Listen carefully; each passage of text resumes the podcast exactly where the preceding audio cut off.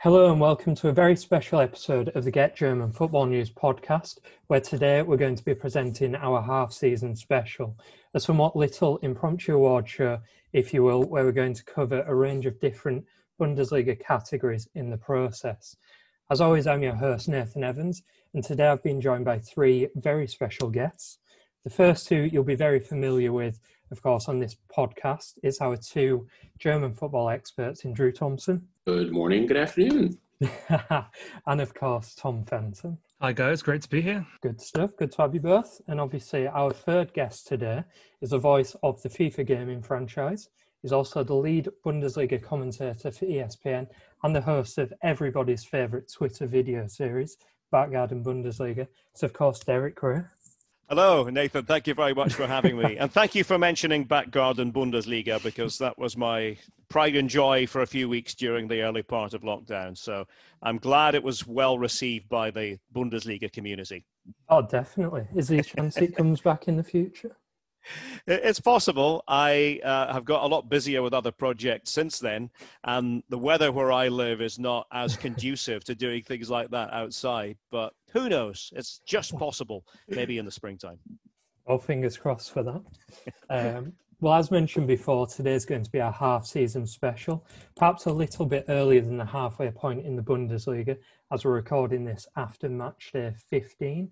But with German football already back in full flow, we thought the new year would be as good a time as any for this podcast.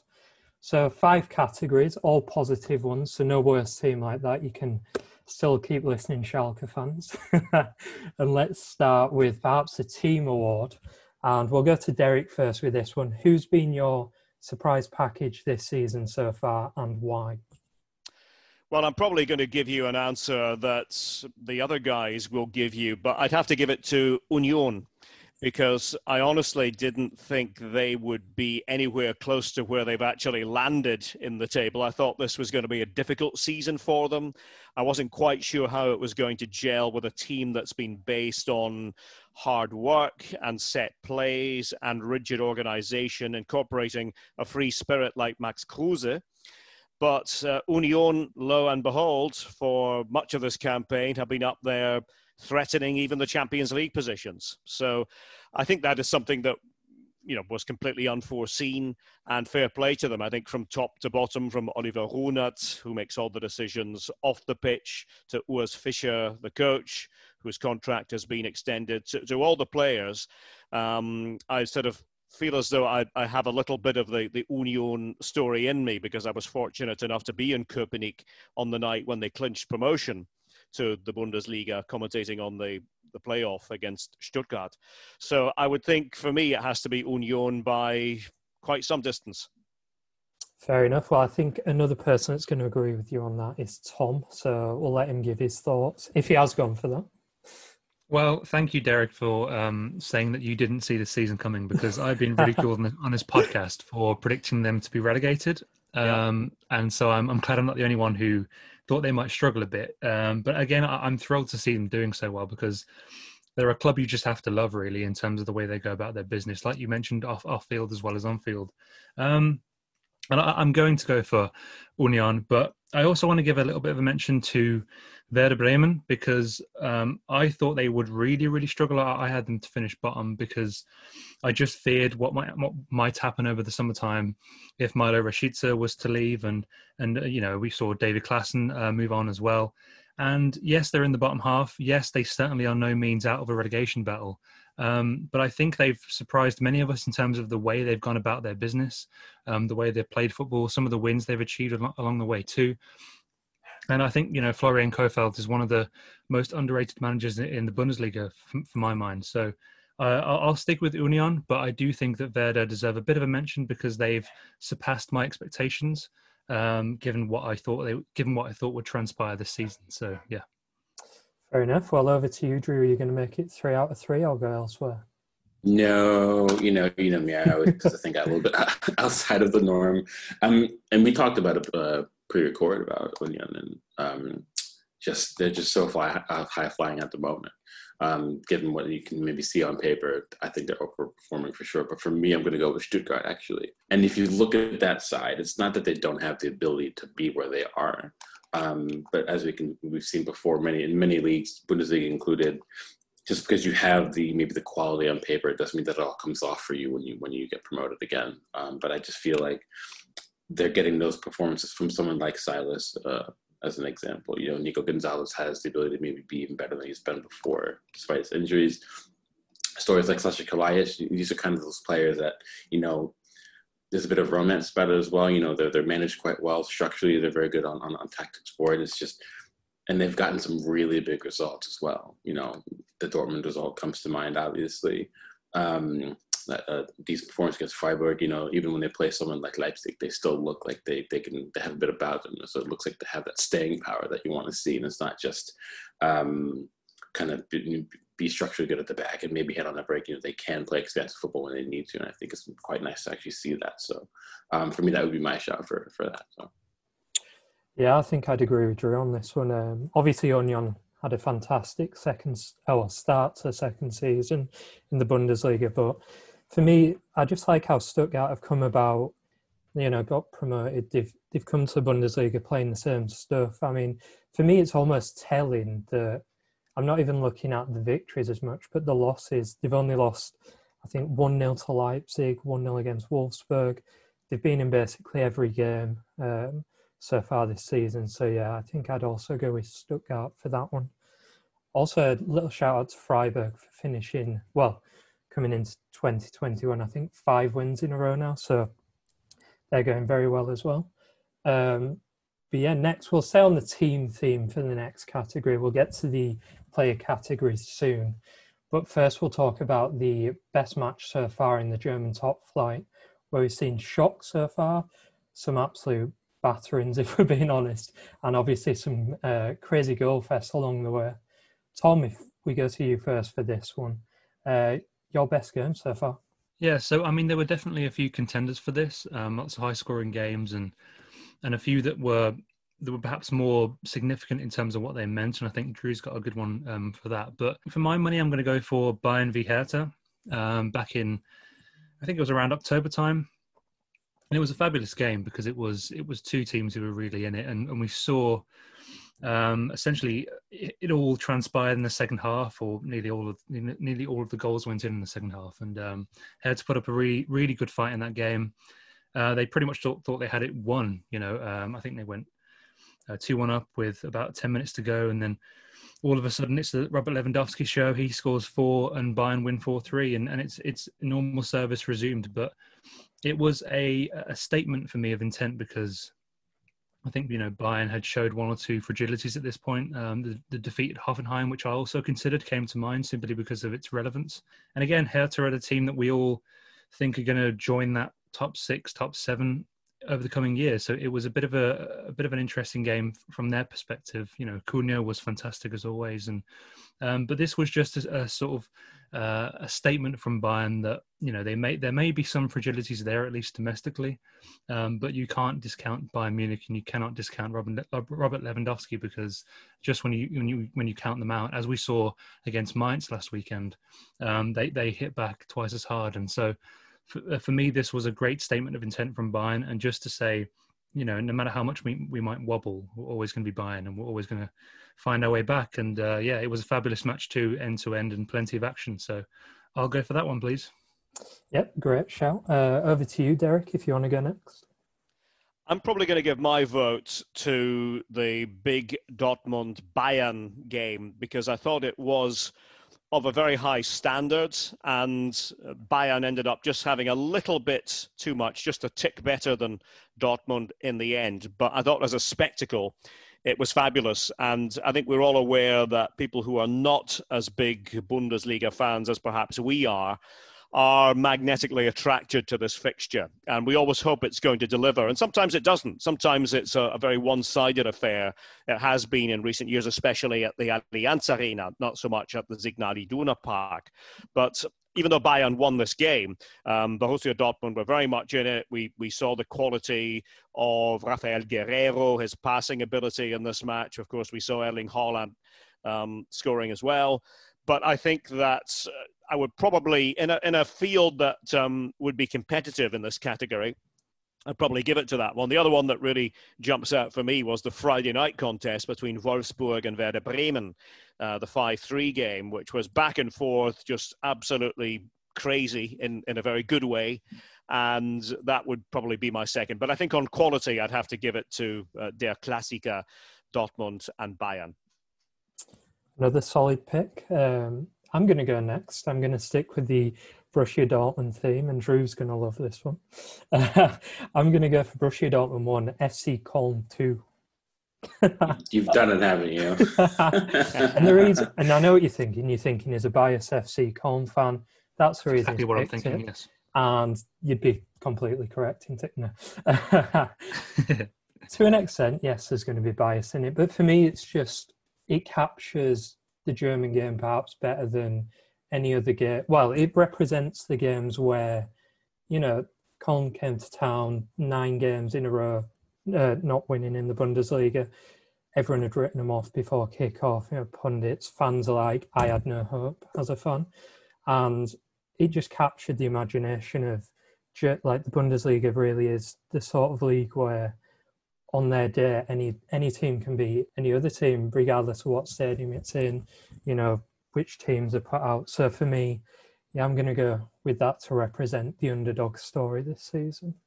Um, drew over to you. Fortunately it's going to be another match that features a dortmund loss but i'm, I'm going to go with the the stuttgart 5 dortmund one and it makes me sad to think about it but the reason why i did choose is even as a dortmund supporter for me again, you you saw what Stuttgart was about in that match, didn't you? And you saw some of the key performances that maybe you're getting from some of the players, but also it it, it rang in this change that I think Dortmund actually needs. You know, moving on from Lucien Favre, I think it's incredibly important moving forward for for the project. Um, so I think there was kind of that watershed moment that maybe you look at some other fans that say, you know, Arsenal fans, for example, you know, when things were getting pretty bad for Mikel Arteta there for a while, poor result after poor result. And, you know, a lot of the fans were saying, you know, why are we sticking with him? We look at Dortmund, you know, they're already sacked off the back of, you know, a drubbing. Um, I think if you look at those two, maybe those two projects, one has been with Favre for a while, you know, they're giving Arteta a little bit of a free reign to, to maybe sort of see if he can turn it around. But for Dortmund, it's very much for me, I always thought that he wasn't really the man to take them further forward. I think what he what he did when he did come in was important. He gave them more stability. He allowed them um, to kick on some of the younger players in, in a fashion that uh, you see them not performing under. But if you if you want to take them to the next level, I don't think he's going to be the one. I do think that it's going to open that door for, for the manager to come to maybe actually finally push Dortmund to, to the brink of being able to truly actually uh, chase Bayern down one season. So I think that that's why I chose for me. It was it was that that, that big moment that you needed that change. Um, yeah, simple as that. Yeah, quite the iconic game this season. Um, so yeah, three player categories left. I guess we'll stay with you, Drew, since you haven't been first yet. Uh, we'll go with the most underrated player so far this season in the Bundesliga category. So maybe a player who's perhaps not had all the limelight so far this season that they deserve. So who's your pick for that one? I don't. I mentioned him before the season started, and I remember both of you were just like, I didn't consider that, but maybe not. A lot of people I wouldn't really give him a good shot, but I'm going with Vincenzo Grifo, actually. Um, I feel like he plays such a key role for Freiburg and anything that they do positively, whether if it's the way they can attack set pieces through the run of play, his creativity from you know multiple positions that he can be fielded in, whether if it's you know as a false nine, he can play in that ten role, he can play out on the left in multiple uh, iterations of it. I think for me, whenever things come off well for them and good results, he's he's at the heart of that. Um, he's a player that people don't really mention too often if you're not really based in Germany. He, for me, he always flies under the radar, and he has for a couple of years now. Um, as simple as that, he would be my pick. I think he, you know, he, he does incredibly well for them. Um, and yeah, anything that Freiburg are going to want to achieve this season, he's, he's always central to it. So that's my pick. It's a good shout. Derek, do you want to go next? Yeah, Matthias Ginter of Borussia Mönchengladbach, who I think has probably been the best defender in the Bundesliga this season. If you're analysing uh, individuals. Now, do we hear that a lot? Do we hear people saying, you know, when we talk about Gladbach, do people even mention Ginter all that often? Uh, the answer is not really. You know, they, are more likely to talk about the, the creative side of Gladbach and the players higher up. Um, Ginter is more of a, a sort of a sleeves rolled up, old fashioned defender but I think he gets just about everything right. And um, whenever I watch him, I just try when I watch Gladbach to watch the game through the prism of him for a few minutes. And, you know, I know that you can make a case for other defenders. Maybe Tapsoba at, at Leverkusen would fall in that category. But I think we, we do tend to sing his praises. Whereas, um, you know, there is a German defender there. He's at the peak of his powers. He's, um, he's never been a sort of a, a, a big time Charlie um, type player at all. And wherever he's gone, he has been in a position to prove people wrong because everybody has doubted Ginter going back to his Freiburg days. You know, people have always said about him he's not good enough for this level or this next level or the national team level. And, you know, he has started every single game for Gladbach. And so for me, um, that would be the one, you know, a player who has excelled, yet we maybe don't really recognize as much as we should. That's a great shout. He is a, well, would you believe it, very much underrated. Obviously, a key cog for Germany as well now, which is uh, nice to see that he's getting that recognition as well. Um, I think I'll go next on this one, if that's all right, Tom, just to keep him with the central defender kind of mould of discussion. And for me, I'm going to go with a player that it's a very left field shout, but I'm going to go with the 23 year old, I believe he is now, central defender who captained his side for the first time at the weekend Andy's played every minute in the Bundesliga so far for Augsburg, and that's Felix Uduokhai. Um, obviously, moved to the uh, moved to Augsburg permanently in the summer from Wolfsburg. Obviously, was on loan there before the season prior. For me, uh, just a very solid player. Every time I see him, I've been I don't know if you'd say blessed to watch Augsburg a bit more this season. But he's a player that's really stood out for them and you know, they made a very good start to the season that stood them in good stead going into this halfway point of, I think they're sort of 11th in the table. You know, they're not looking over their shoulder too much. Uh, I think he's going to be my pick for that. Tom, to round us off. Well, I'm very tempted to stick with the uh, centre back theme and go for Willi Orban, who I think's been fantastic for Leipzig. Uh, when Upamecano's, you know, gets a lot of the praise, I think Orban can be slightly forgotten. But I'm actually going to pick um, Andre Silva. Um, and the reason I'm doing so is because, uh, you know, for many years, there was a lot of hype surrounding him and, um, you know, Milan, and then and initially when he came to, to Eintracht Frankfurt. And um, I think he was just finding his feet when he first arrived. And perhaps he, he went off people's radar somewhat in terms of the elite strikers in the Bundesliga. Um, but this season, he's really kicked on. And, and what's notable for me is that as his form has improved, so has you know Eintracht's um, so as their fortunes essentially. And um, you know another uh, brace of penalties on the weekend, and you can just see he's starting to creep up that goal tally. Um, and for me, his overall game is really improving, and so much of of, of the way our Eintracht have improved as a team revolves around him and um, and him elevating his performances. And uh, I think he's really, really impressed. And, and again, slightly under the radar. I know he's a bigger name than perhaps some of the people we've mentioned, um, but I think, uh, but I'm picking him purely because I think a lot of people had kind of either written him off or seen him as one thing. But I think for me this season he's really surpassed that, and has and a surprise to myself. And hopefully he can kick he can kick on now and and go to even bigger heights because I think he's been fabulous. Definitely. I mean, I don't want to say he's single-handedly carrying uh, Eintracht at the minute, but I believe he's got 11 goals now after his uh, yep. brace in the weekend. So yeah, great shout. Um, Next, we'll go with the young player of the season so far. And I'll tell you what, I'll go first with this one since everyone else has gone first. I'm going to opt for a man, as we spoke pre recording about this, with perhaps the best name in the Bundesliga. That's, of course, Stuttgart forward Silas Wamangituka. Have I got that right, Derek? Silas Wamangituka. Oh, you see, that's that's the expert. That's the expert. Uh, the eight, I believe, he's got eight goals, three assists through 15 Bundesliga matches so far, which speaks for itself. I like, you know, he's powerful with the ball, strong in his battles, he's pacey, skillful, can beat his man either on the inside or the outside. And for me, I really like. Uh, I watched them at the weekend win 4 1 at Augsburg and he played as a right wing back as Stuttgart deployed their three at the back formation, and just that versatility uh, that he has, and I believe he's still only 21 years of age, so he's got a very bright future ahead of him if he sticks with this course. Uh, Derek, if you want to go with this one next. Probably seems like the obvious choice, but I think for me it has to go to Florian Wirtz. Um, we also make his debut against Werder Bremen right after, the, right following the restart. And I think we wondered in his first full season, how would he cope with the demands? You know, what would he produce? Was the hype for real? Um, well, I, I, think it has more than been for real. And they've just given him a short break. He's had sort of a minor muscular injury, and they've decided to rest him by Leverkusen. But I think just on all levels, his game awareness, his eye for a pass, his ability to set up goals, his ability in front of goal. Um, you know, people make the comparison with Kai Havertz for obvious reasons. Uh, he's not Kai Havertz. He's a different sort of player, um, although, as I said, no less creative. And I think the signs just are very promising. And of course, he's still going to school. You know, he's doing his his training in the mornings, and then for a spell in the afternoon, he's doing his schoolwork.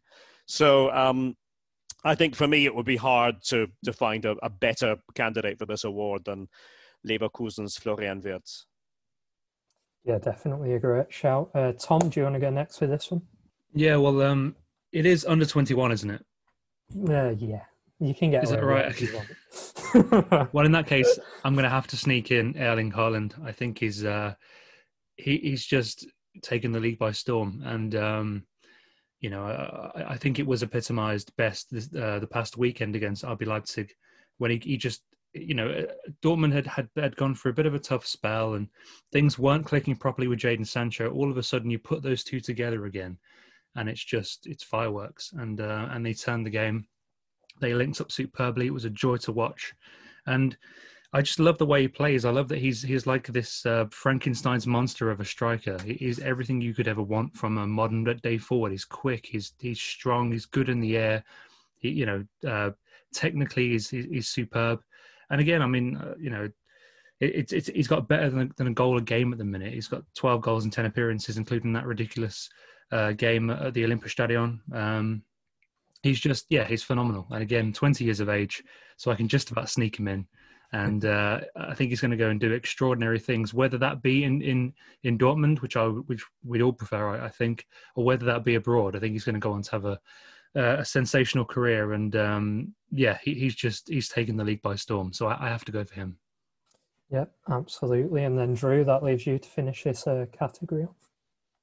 See, I was going to go with uh, Wamangituka, but in classic Drew fashion, I've panicked at the last minute and changed my mind. um, and I'll be a bit biased probably, but I'm going to go with Gio Reyna. Um, I think for me, when you think about it, if you look at some of the data behind his performances, he's been one of the key reasons why Dortmund can be so penetrative in the finals there you know, his his progressive carries, the amount of times he gets into the box. I think um, he's second in, in the Bundesliga in terms of um, carries into the into the penalty area. So you see that he he's always involved. He's always involved in the combination play.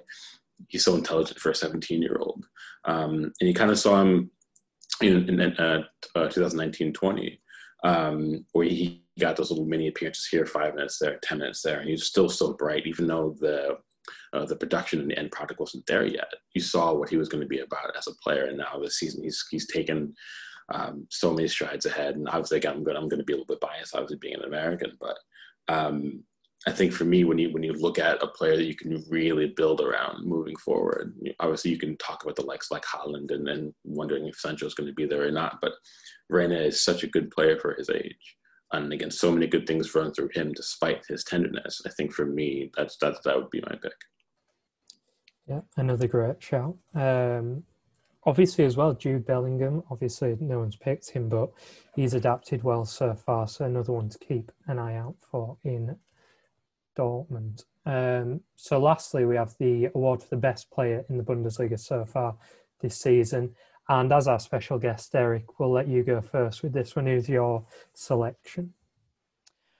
I think this has actually been the hardest one to choose when you sort of go up and down the you know the various teams. Um, but then when I say the hardest one, uh, then I come back to it actually being the easiest one because you know there are four or five that, that you could go for, but but I think it would be crazy not to to go for Robert Lewandowski because I think uh, once again in this early part of the campaign uh, we as Bundesliga fans are being treated to something special, something that we will remember for a long, long time. You know, when we're talking and reflecting 20, 30 years from now, hopefully, um, we will remember this Lewandowski era. And um, I suspect I'm probably a little bit older than the, the three of you. And, you know, I, I do this with, with some of the, the sort of the key phases of, of my football life, you know, and, and the person I think of when I think of goal scoring is Gerd Müller. And as we speak at the moment, Lewandowski is on a pace to match or possibly catch the great Gerd Müller, who scored 40 goals in 71 72. So I think that even though there are, you know, certainly other people you could you could give this to, and other players who have, you know, played simply sensational football for their various clubs in the first half of the campaign. And, you know, we mentioned Erling Haaland and, and his importance to Borussia Dortmund. I mean, that certainly goes without saying, but I just think everybody is eclipsed by, you know, not for nothing, the FIFA World Player of the Year, Robert Lewandowski of Bayern. Yeah, definitely. I'm going to side with you and, uh, on that one, Derek. Um, I mean, if you look at his stats, I believe 20 goals and five assists through 14 Bundesliga matches so far this year. I mean, his form through the calendar, well, through the whole year has been phenomenal. But even by his standards, you might expect him to maybe drop off a little bit here and there. But like we, like Tom mentioned with his game before, scoring four against Hertha, it's just a special, special player, and it's so nice. He's finally getting the recognition that he perhaps deserves. It, well, or has deserved in the last few years. So he would also be my choice. Uh, Drew, do you want to go next on this one? I'm going to stay with Bayern, but um, and again, we uh, again, I, I, I never, I don't want to say that Lewandowski's been the easy pick, um, but as I was saying uh, pre-record, that a lot of people do tend to look at goals as in terms of why a player is performing. But I, I do agree with everything that um, we said about Lewandowski's performances. But for me, I'm going to go Joshua Kimmich. Actually, um, for me, I think if you if you look it through it, again, I, I the way I kind of analyze football as you know someone who's played and someone who now does a fair bit of coaching as well. Um, I think for me, he he again he's become such a central key figure, not just for uh, Bayern but also for the national team as well. Where um, you know a lot of people don't realize that he actually spent a lot of time in the center of the park when he was younger. Um, and then you know he moved over uh, to right back, and then there was those comparisons with Philipp Lahm, you know, during that uh, Euro 2016 campaign, and then now he's come back into where I think most people prefer to see him is back in the center of the park, and um, he's just such an intelligent player. For me, I think it, you know again the footballer IQ. It's something that you can really teach a player. It's either they end up having it or they really don't. And I think for me, he's such an aware player, so good on the ball. He has that that subtle creativity really that what he, he pulls off one of those little dinky passes that he can do diagonally into the box and you're just like how, how did he how did he pull it off? You know it's for me those moments that, that he can bring to a team i think they're completely invaluable. Um yeah simple i mean i don't want to to go through too much to, into it obviously but yeah i can think for me he's been he's been so good um the last couple of years but i think now um this year in particular you've seen a lot of the performances that he's pulled through um, yeah, he's, he's, for me, it's been sensational. So that yeah, that would be my choice. Fair enough. And then over to you, Tom, to finish us off. Yeah, I'm going to make it a Bayern clean sweep, but maybe not the player most people would pick, and that's um, Leon Goretzka. And um, I'm going for him because, again, maybe he should be more in the kind of surprised me or underrated category, but I just think he's been so solid this season. And again, he's another player that um, that you weren't really sure what his level was or what his ceiling was. Um, and I think most people just kind of categorize him as a bit of a box to box. You know, uh, he, he's, he's, he can play both ways in that kind of Michael Ballack esque, um, uh, you know, vein. But for me, so much more than that because he can play both ways, but he can play it to a world class level. Um, defensively, he's superb We know he's put on a lot of muscle and, and he's really improved his physical game as well. Aerially, he can, he can be dominant in, in the middle of the park. And again, particularly when playing alongside guys like, you know, previously like like uh, Thiago or or Kimmich, as um as Drew mentioned, having that physicality can be such an asset to, to Bayern and can be so imposing to the teams they face. And I just think domestically he's been superb. You know, when Bayern need a goal, he pops up and scores from range. He really kind of energizes the team. Uh, I love what it what he does with the ball. Seldom gives it away. And again, for me, he just epitomizes what, what modern day Bayern Munich is in terms of his versatility, the amount of weapons he has in, in, his armory. It's it's what makes Bayern so dangerous as a team is that they have they, they have pretty much everything you'd want. Um, you know, and and no player epitomizes that more for me than Leon Goretzka, who has just stepped on onto another level in 2020, um, and every facet of his game um, has improved and yeah, it, it just uh, I think he's, he's been fantastic. And again, it's it's one of those when whenever I watch him, I'm, I'm impressed and I'm surprised, and I notice him a lot more than I than I think I would, uh, and that for me is telling. So. Yeah, I'll go with Goretzka. Um, you know, the stats may may tell a different story, but but to me, he's been he's been superb, and he always catches my eye in in, in any game he plays. Yeah, definitely. Started to add uh, goals and assists to his game a bit more as well, which is nice to see. I think he's got four or five goals uh, this season so far across all competitions. So another great pick.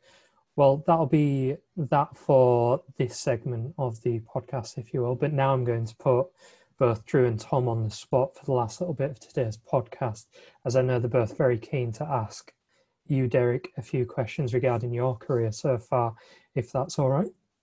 Absolutely, yes. Looking forward to it.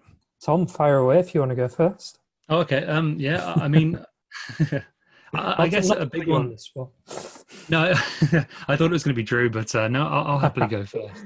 Um, I, I, guess as like as like a young sort of a young journalist myself, the thing that I always am fascinated by is how how you got started out.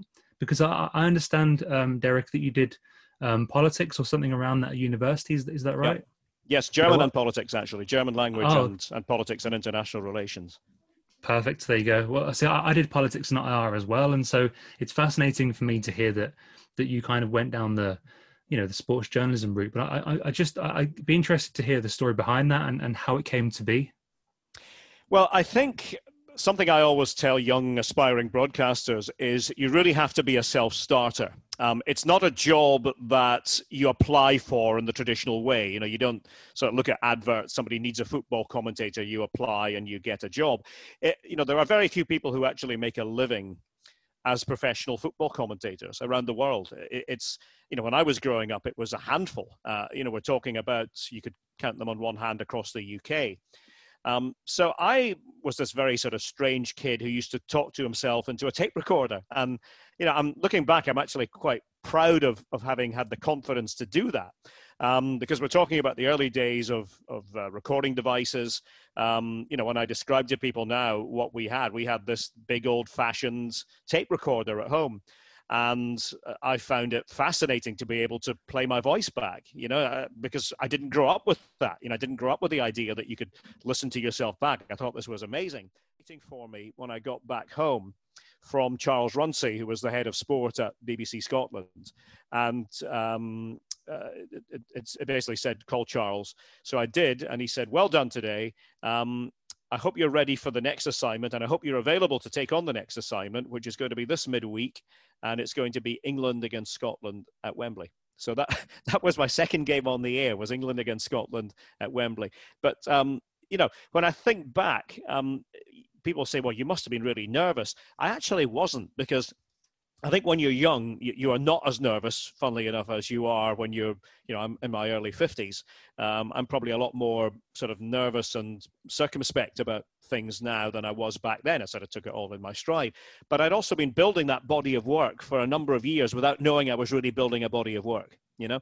So what I say to people is, um, what you need to do is build your body of work and that can be done on your own time you know that can be done it's a very solitary job. That's the one thing people I think don't realize. They sort of imagine that you know football commentators are you know every day in the company of footballers and managers and other journalists, and it's this big sort of party. It's actually one of the loneliest jobs in the world because the preparation is all just on you.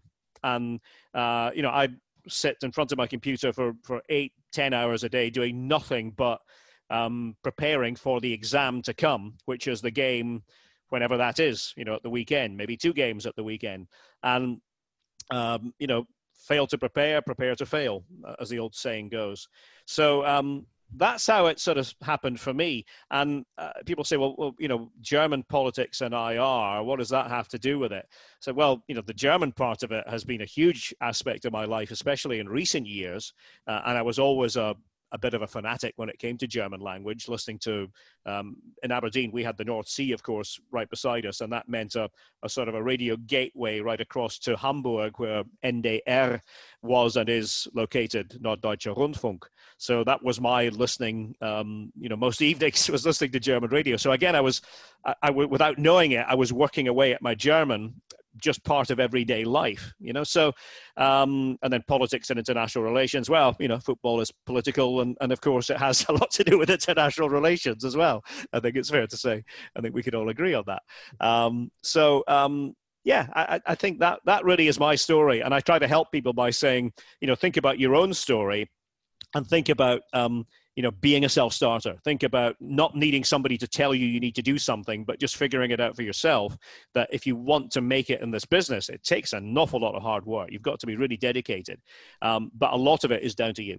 That's fantastic. I can't quite believe that england scotland was your second game. That's that's remarkable. Yeah. well at the time it was obviously not what i expected but um, yeah. again looking back I, I you know i was very lucky to get that opportunity and and that's i suppose another you know part of the the story is if you are lucky enough to get that opportunity you know take it make sure you take it brilliant I was just going to ask quickly about um, obviously the pandemic's taken over. We can't go into uh, stadiums and stuff.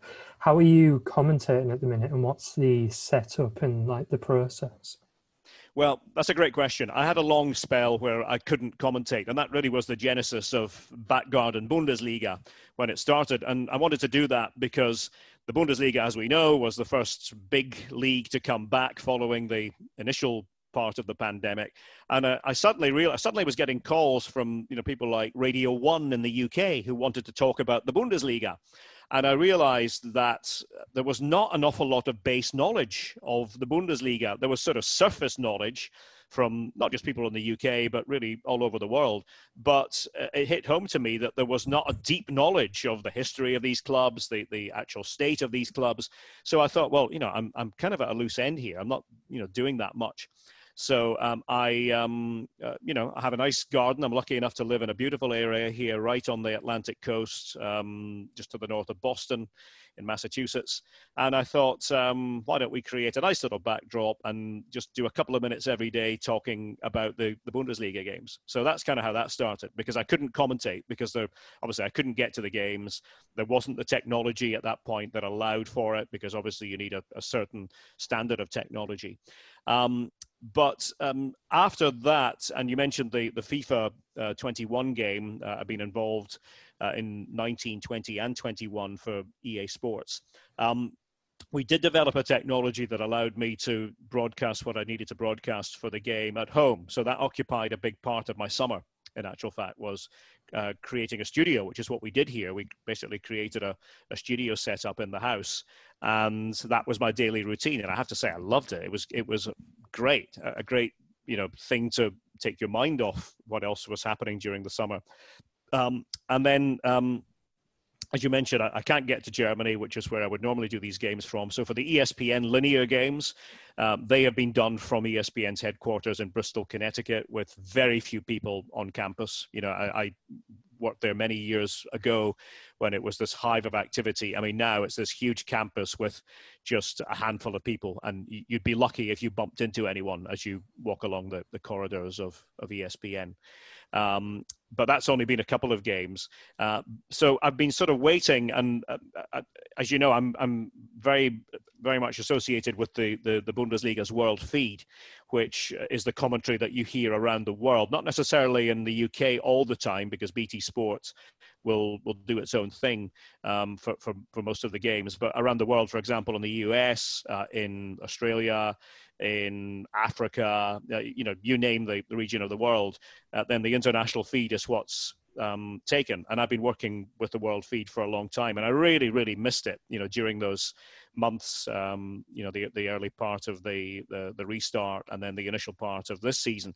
But I'm delighted to be able to say that we have a technology in place now that means that um, I and, and other people like me who work for the World Feed can commentate on the Bundesliga from our remote locations. So, you know, it's essential in a pandemic because otherwise, how do you do you cover these bases?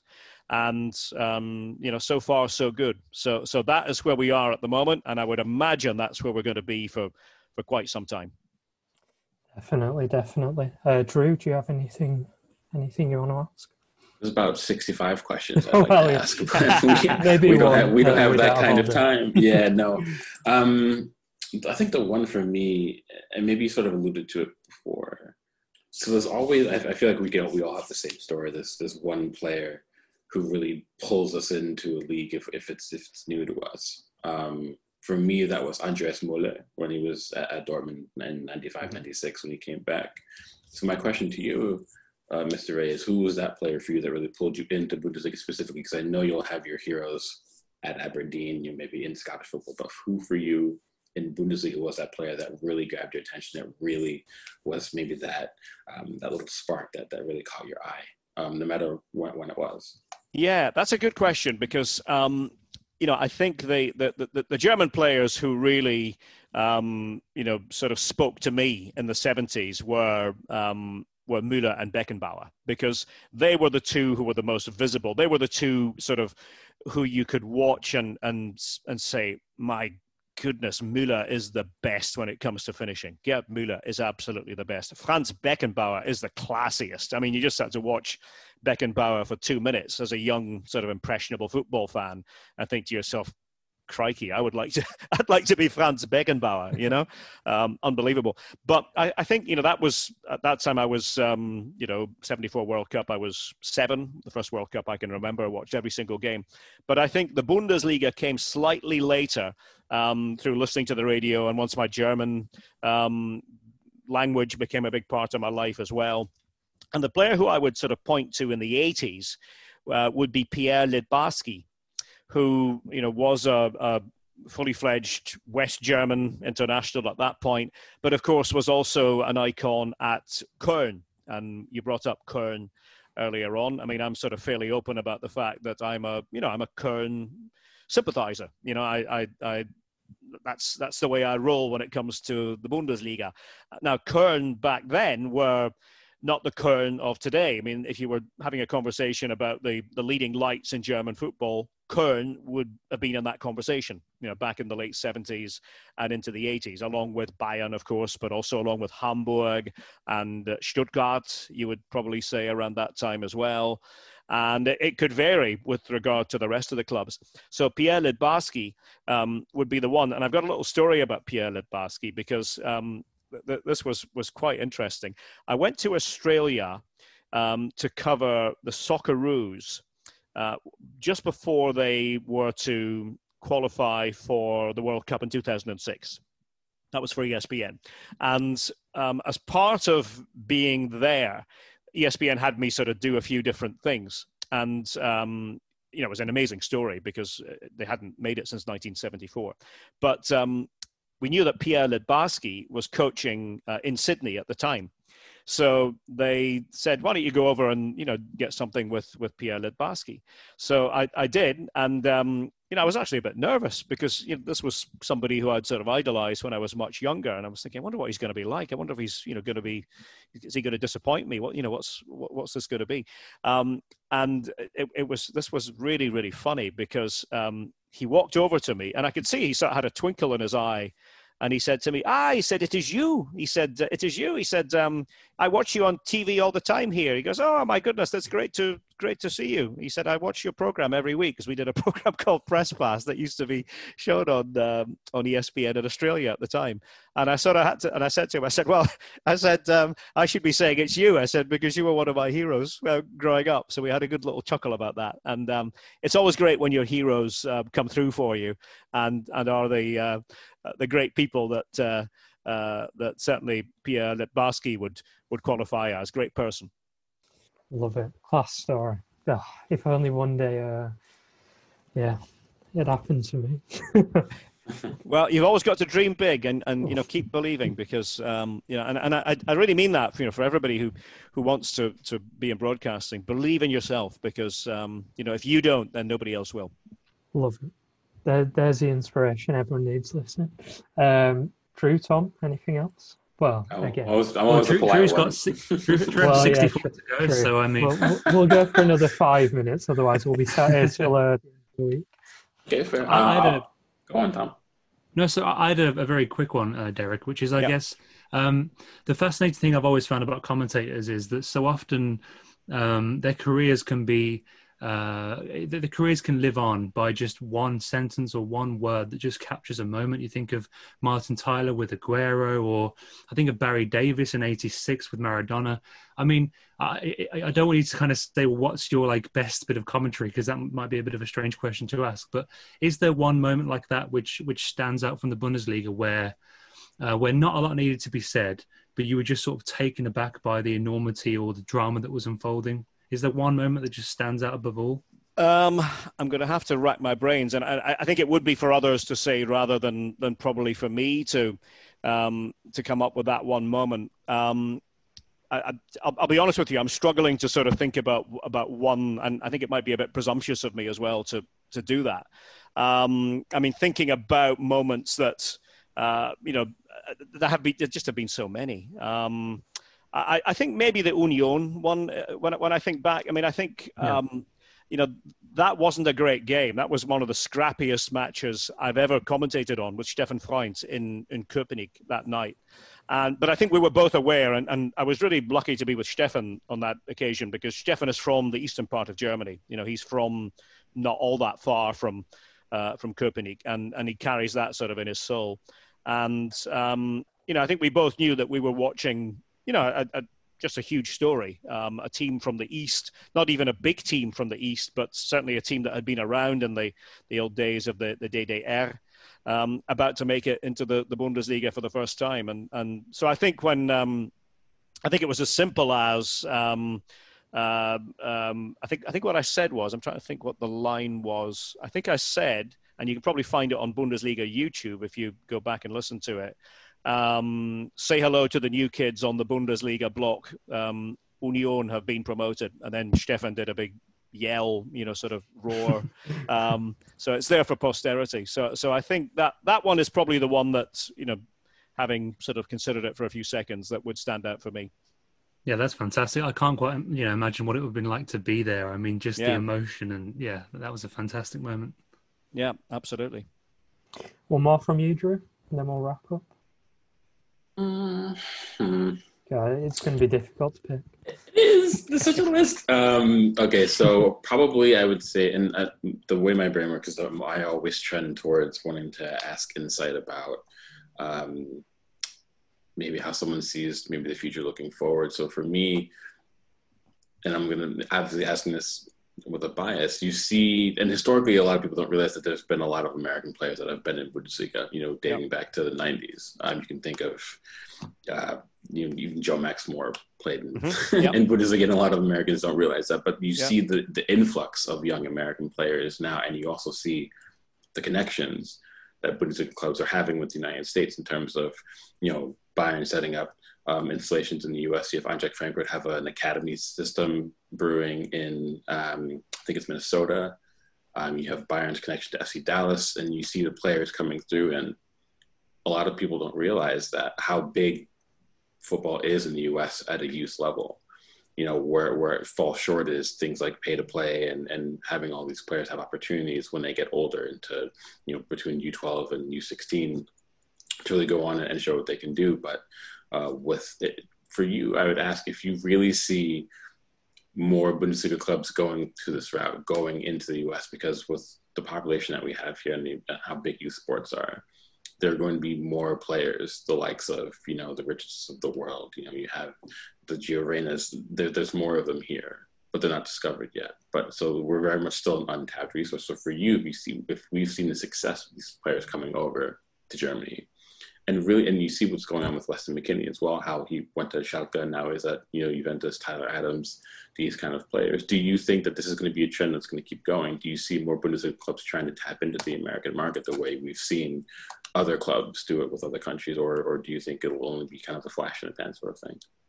No, I don't think it's a flash in the pan. I, I think it's something that will be a feature of life for young American players and for Bundesliga clubs going forward. You mentioned Eintracht Frankfurt. I had a long talk a couple of years ago with Axel Hellmann of Frankfurt on their boards uh, about their fledgling academy at that time in Michigan. Um, yes. The German engineering of football. That's the, the slogan that they were using at the time. And you know he was very bullish about it, and um, other clubs have thought along similar lines. And I think it just comes down to the fact that the US is a bit of an untapped market.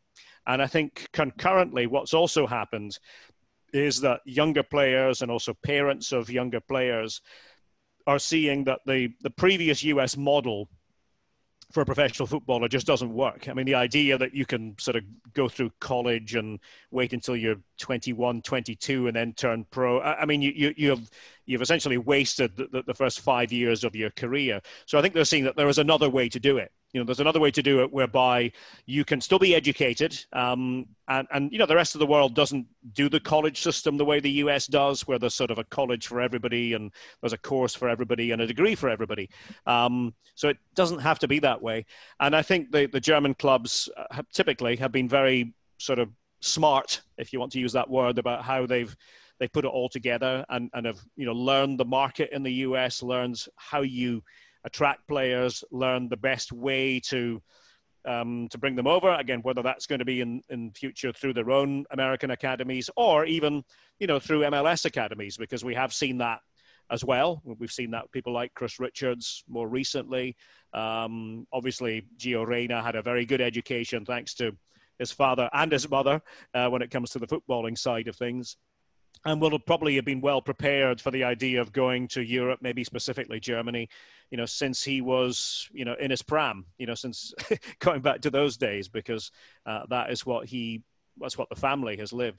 So I think, um, yeah, and, and I think it, it, it's something that American players really should be looking at as their passport to a footballing career. Uh, you know, it might be MLS for a lot of them, but for for the ones who really excel, um, I think it would certainly make a lot of sense to be looking at you know what these what this current generation has managed to do in a short space of time. McKennie is a very good example of that. It's a shame he's not at Schalke anymore, but needs must, you know, in the current economic climate.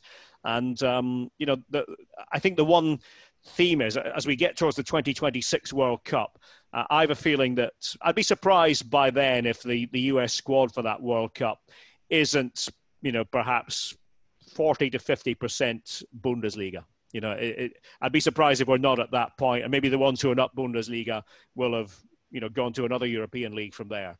Um, but I think that is very much the future. The US men's national team and the Bundesliga, uh, and having a lot in common.